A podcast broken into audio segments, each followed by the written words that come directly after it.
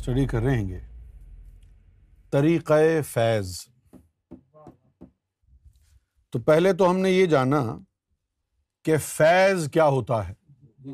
فیض شروع ہوتا ہے ذکر قلب سے۔ تو جب فیض ذکر قلب سے شروع ہوتا ہے، تو پھر فیض کامل طریقت کے ذریعے شروع ہوتا ہے۔ اس سے پہلے کامل شریعت کے پاس جب تک ہیں، وہ فیض نہیں ہے وہ فیض نہیں ہے، بلکہ فیض لینے کی تیاری ہے۔ تو جب ہم کہیں گے طریقۂ فیض، تو طریقۂ فیض سے مراد ہوگا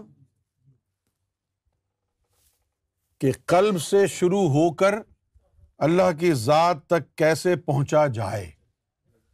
اب قلب سے شروع ہو کر اللہ کی ذات تک پہنچنے کے دو طریقے ہیں۔ کتنے طریقے ہیں؟ ایک ہے نظر البشر۔ کیا ہے؟ اس کا ترجمہ کیا ہے؟ نظروں سے چلنے والا بشر۔ ٹھیک ہے؟ نظر البشر۔ نظروں سے چلنے والا بشر۔ اور دوسرا ہے عبد البشر عبادت سے چلنے والا بشر۔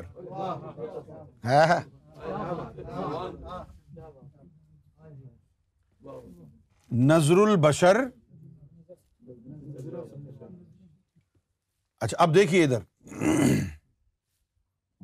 نظر البشر یہ طریقہ اللہ نے اپنے لیے رکھا ہے۔ اللہ عبادتوں میں نہیں لگاتا۔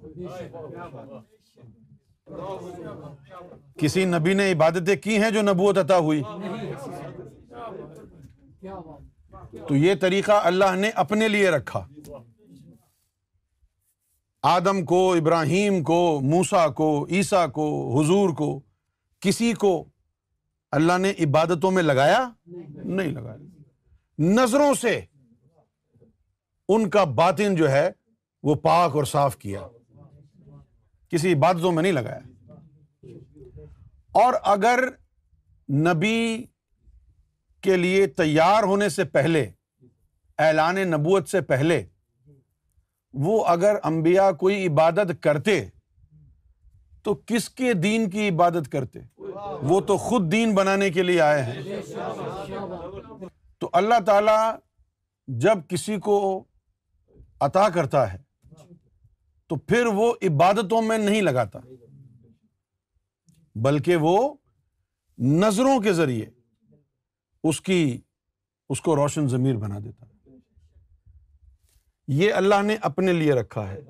اس کے ذریعے اللہ تعالیٰ نے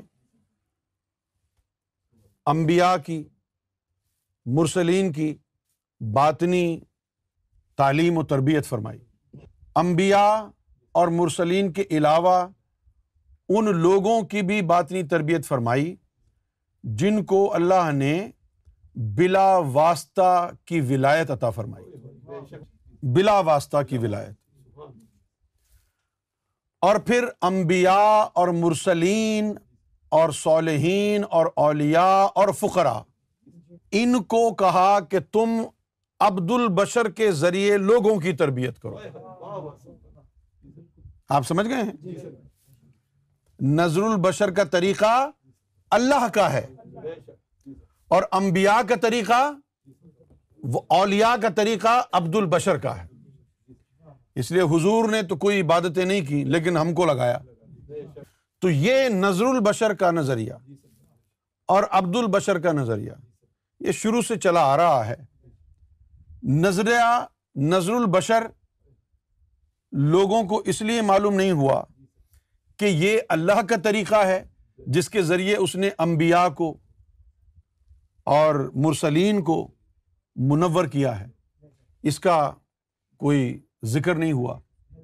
دنیا صرف ایک ہی طریقے کو جانتی ہے اور عبادتیں کر رہی ہے۔ وہ کون سا طریقہ ہے؟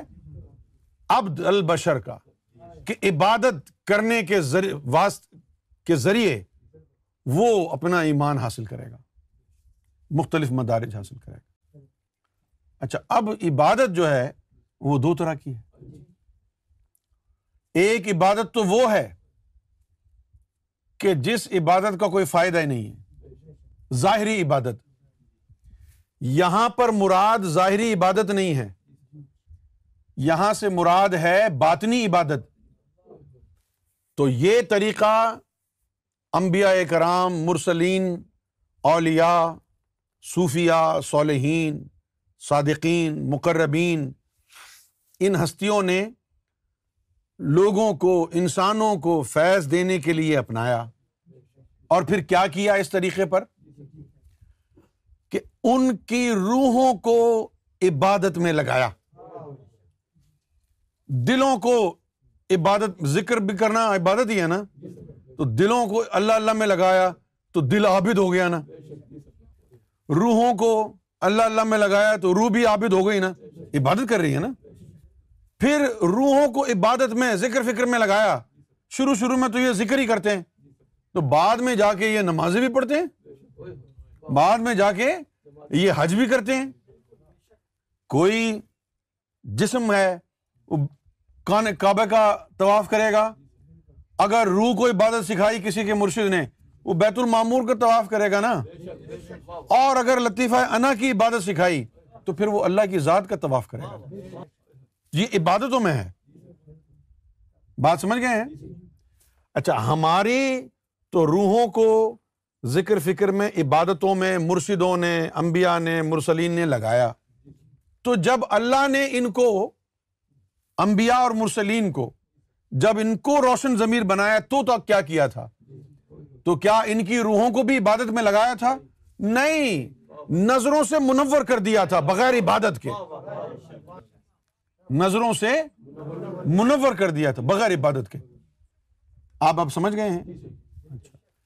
کائنات میں کائنات میں، پوری تاریخ انسانی میں جو بھی نبی آیا، جو بھی مرسل آیا جو بھی ولی آیا، فقیر آیا، اس نے عبد البشر کے ذریعے لوگوں کو فیض دیا یعنی ان کی روحوں کو ذکر میں، عبادت میں لگایا اور اس کے ذریعے پھر ان کی روحانی ترقی ہوئی۔ تاریخ انسانی میں پہلی اور آخری دفعہ امام مہدی سیدنا گوہر شاہی جب تشریف لائے ہیں تو آپ نے لوگوں کو، انسانوں کو نظر البشر کے ذریعے فیض دیا ہے۔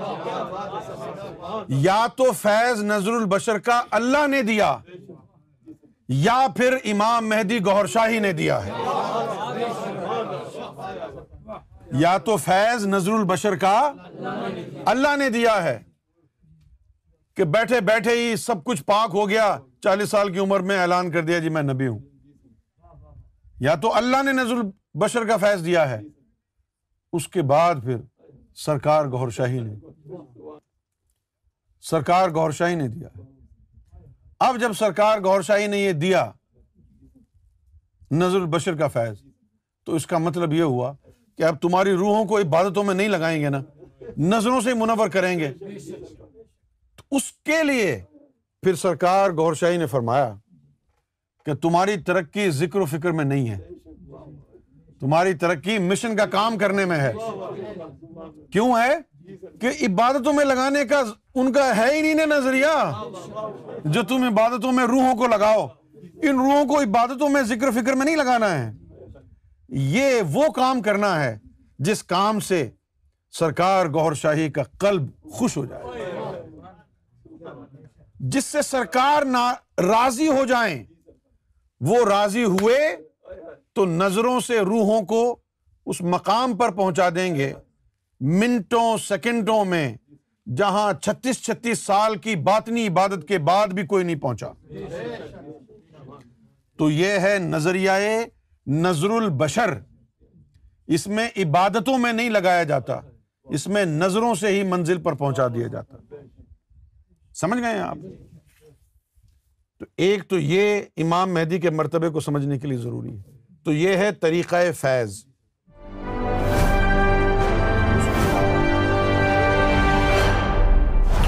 Achieve bringing light love and peace in your life your life